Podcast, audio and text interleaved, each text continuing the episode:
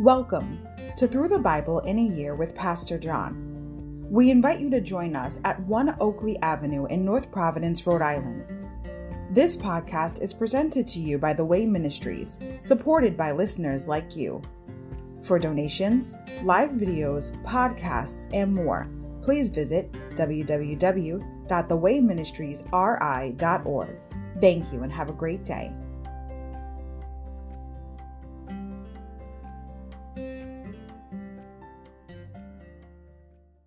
Hi, everybody. Welcome to Through the Bible in a Year with Pastor John. So glad you could join me today to get a portion of God's Word. Today we're going to begin with day 273, September 29th, Zechariah chapters 12 to 14. Israel's common consolation. Overview. Consolation is coming for the people of God, and Zechariah closes his prophecy with a stirring portrayal of what will happen on that day. God will destroy Jerusalem's enemies. The nation will be cleansed of idols and false prophets. Mountains will move. Hard hearts will melt. And the Lord will be king over all the earth. Chapter 14 verse 9. What began as a vision of horror in chapters 1 and 2 ends as a vision of hope. Chapter 12. Jerusalem has found strength, deliverance. Chapter 13. The Lord is our God, delight. Chapter 14. The Lord will be king. Dominion. Insight. Jerusalem in the forefront. Zechariah 14, 1 to 21. In chapter 14, you will find at least eight specific references to the city of Jerusalem, an important clue to the original intent of Zechariah's visions and to God's program on that day. Insight. A critical mount. Zechariah 14, 4. The Mount of Olives 14.4 is mentioned by name twice and described by location once. In the Old Testament and often in the New, in nearly every case it represents crisis, betrayal, and judgment. 1 Kings 1, 1 to 7, Solomon built altars to pagan gods. 2 Samuel 15, verse 30, David wept over Absalom's betrayal. Zechariah 14, the last judgment. Matthew 21, 17 to 19. Jesus cursed the fig tree as a sign of judgment on Israel. Matthew 24 and Mark 13. Jesus prophesied coming judgment. Matthew 26 verses 30 to 42. Jesus agonized in the Garden of Gethsemane. Luke 19 verses 30 to 44. Jesus wept over Jerusalem's coming destruction. John 18 verses 1 to 3, Judas betrayed Jesus. Zechariah chapter 12, future deliverance for Jerusalem. This message concerning the fate of Israel came from the Lord. This message is from the Lord who stretched out the heavens, laid the foundations of the earth, and formed the human spirit. I will make Jerusalem like an intoxicating drink that makes the nearby nations stagger when they send their armies to besiege Jerusalem and Judah. On that day I will make Jerusalem an immovable rock. All the nations will gather against it to try to move it, but they will only hurt themselves. On that day, says the Lord, I will cause every horse to panic and every rider to lose his nerve. I will watch over the people of Judah, but I will blind all the horses of their enemies. And the clans of Judah will say to themselves, the people of Jerusalem have found strength in the Lord of heaven's armies, their God. On that day, I will make the clans of Judah like a flame that sets a woodpile ablaze, or like a burning torch among sheaves of grain. They will burn up all the neighboring nations right and left, while the people living in Jerusalem remain secure. The Lord will give victory to the rest of Judah first before Jerusalem, so that the people of Jerusalem and the royal line of David will not have greater honor than the rest of Judah. On that day, the Lord will defend the people of Jerusalem. The weakest among them will be as mighty as King David and the royal descendants will be like God, like the angel of the Lord who goes before them. For on that day I will begin to destroy all the nations that come against Jerusalem. Then I will pour out a spirit of grace and prayer on the family of David and on the people of Jerusalem. They will look on me whom they have pierced and mourn for him as for an only son. They will grieve bitterly for him as for a firstborn son who has died. The sorrow and mourning in Jerusalem on that day will be like the great mourning for Hadad-rimmon in the valley of Megiddo. All Israel will mourn each clan by itself and with the husbands separate from their wives. The clan of David will mourn alone, as will the clan of Nathan, the clan of Levi, and the clan of Shimei. Each of the surviving clans from Judah will mourn separately and with the husbands separate from their wives. Zechariah chapter 13. A fountain of cleansing.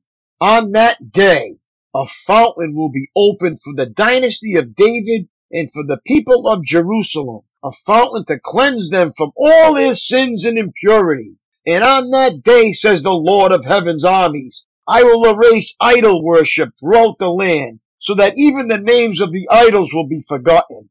I will remove from the land both the false prophets and the spirit of impurity that came with them. If anyone continues to prophesy, his own father and mother will tell him, You must die, for you have prophesied lies in the name of the Lord. And as he prophesies, his own father and mother will stab him. On that day, people will be ashamed to claim the prophetic gift. No one will pretend to be a prophet by wearing prophet's clothes. He will say, I'm no prophet, I'm a farmer. I began working for a farmer as a boy, and if someone asks, then what about those wounds on your chest? He will say, I was wounded at my friend's house. The scattering of the sheep. Awake, O sword, against my shepherd, the man who is my partner, says the Lord of heaven's armies. Strike down the shepherd, and the sheep will be scattered and I will turn against the lambs. Two thirds of the people in the land will be cut off and die, says the Lord. But one third will be left in the land. I will bring that group through the fire and make them pure. I will refine them like silver and purify them like gold. They will call on my name and I will answer them. I will say, these are my people. And they will say, the Lord is our God. Zechariah chapter 14. The Lord will rule the earth. Watch, for the day of the Lord is coming when your possessions will be plundered right in front of you. I will gather all the nations to fight against Jerusalem. The city will be taken, the houses looted, and the women raped. Half the population will be taken into captivity, and the rest will be left among the ruins of the city. Then the Lord will go out to fight against those nations as he has fought in times past. On that day his feet will stand on the Mount of Olives, east of Jerusalem, and the Mount of Olives will split apart, making a wide valley running from east to west. Half the mountain will move toward the north and half toward the south. You will flee through this valley, for it will reach across to Azal, Yes, you will flee as you did from the earthquake in the days of King Uzziah of Judah. Then the Lord my God will come, and all his holy ones with him. On that day the sources of light will no longer shine, yet there will be continuous day. Only the Lord knows how this can happen. There will be no normal day and night, for at evening time it will still be light.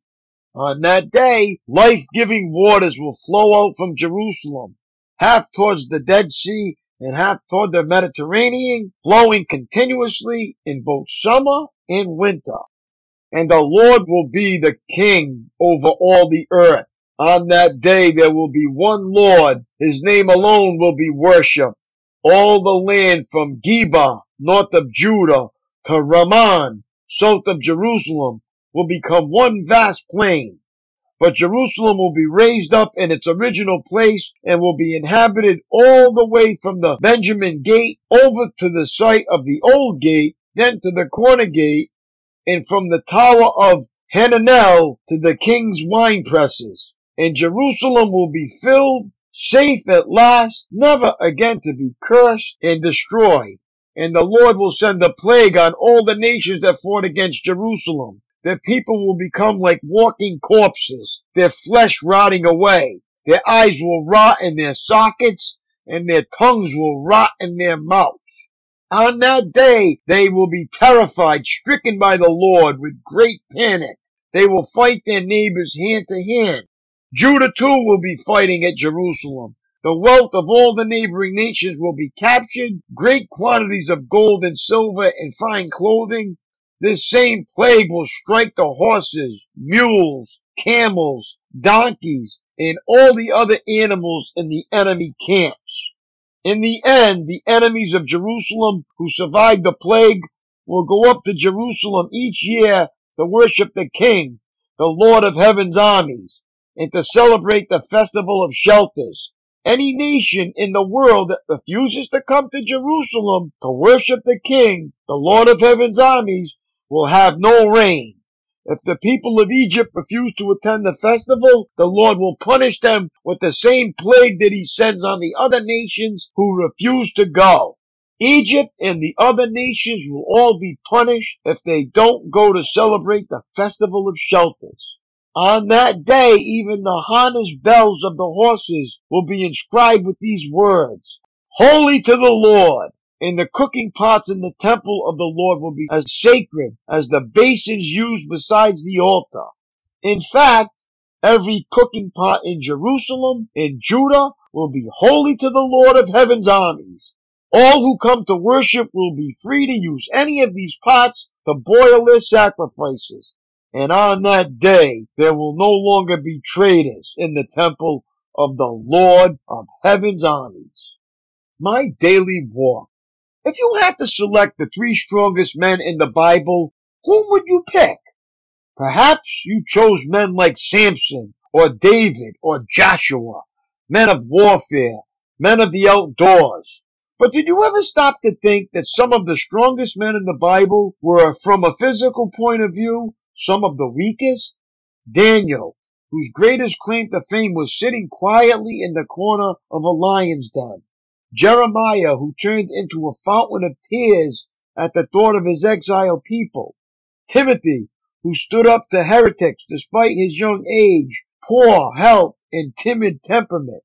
As Zechariah looks ahead on the prophetic calendar, he predicts the weakest among them will be as mighty as King David. Chapter 12 verse 8. Their strength will come not from physical, material, or military superiority, but from their relationship to God. Is that true of you today? Regardless of your physical stamina or financial condition, you can be strong in the Lord. Let us pray not for lighter burdens, but for stronger backs. That is so true and awesome. That's all for today, my friends. It was great reading along with you. Have a great day and keep on keeping on. And God bless. And I will see you tomorrow. Lord willing. Peace.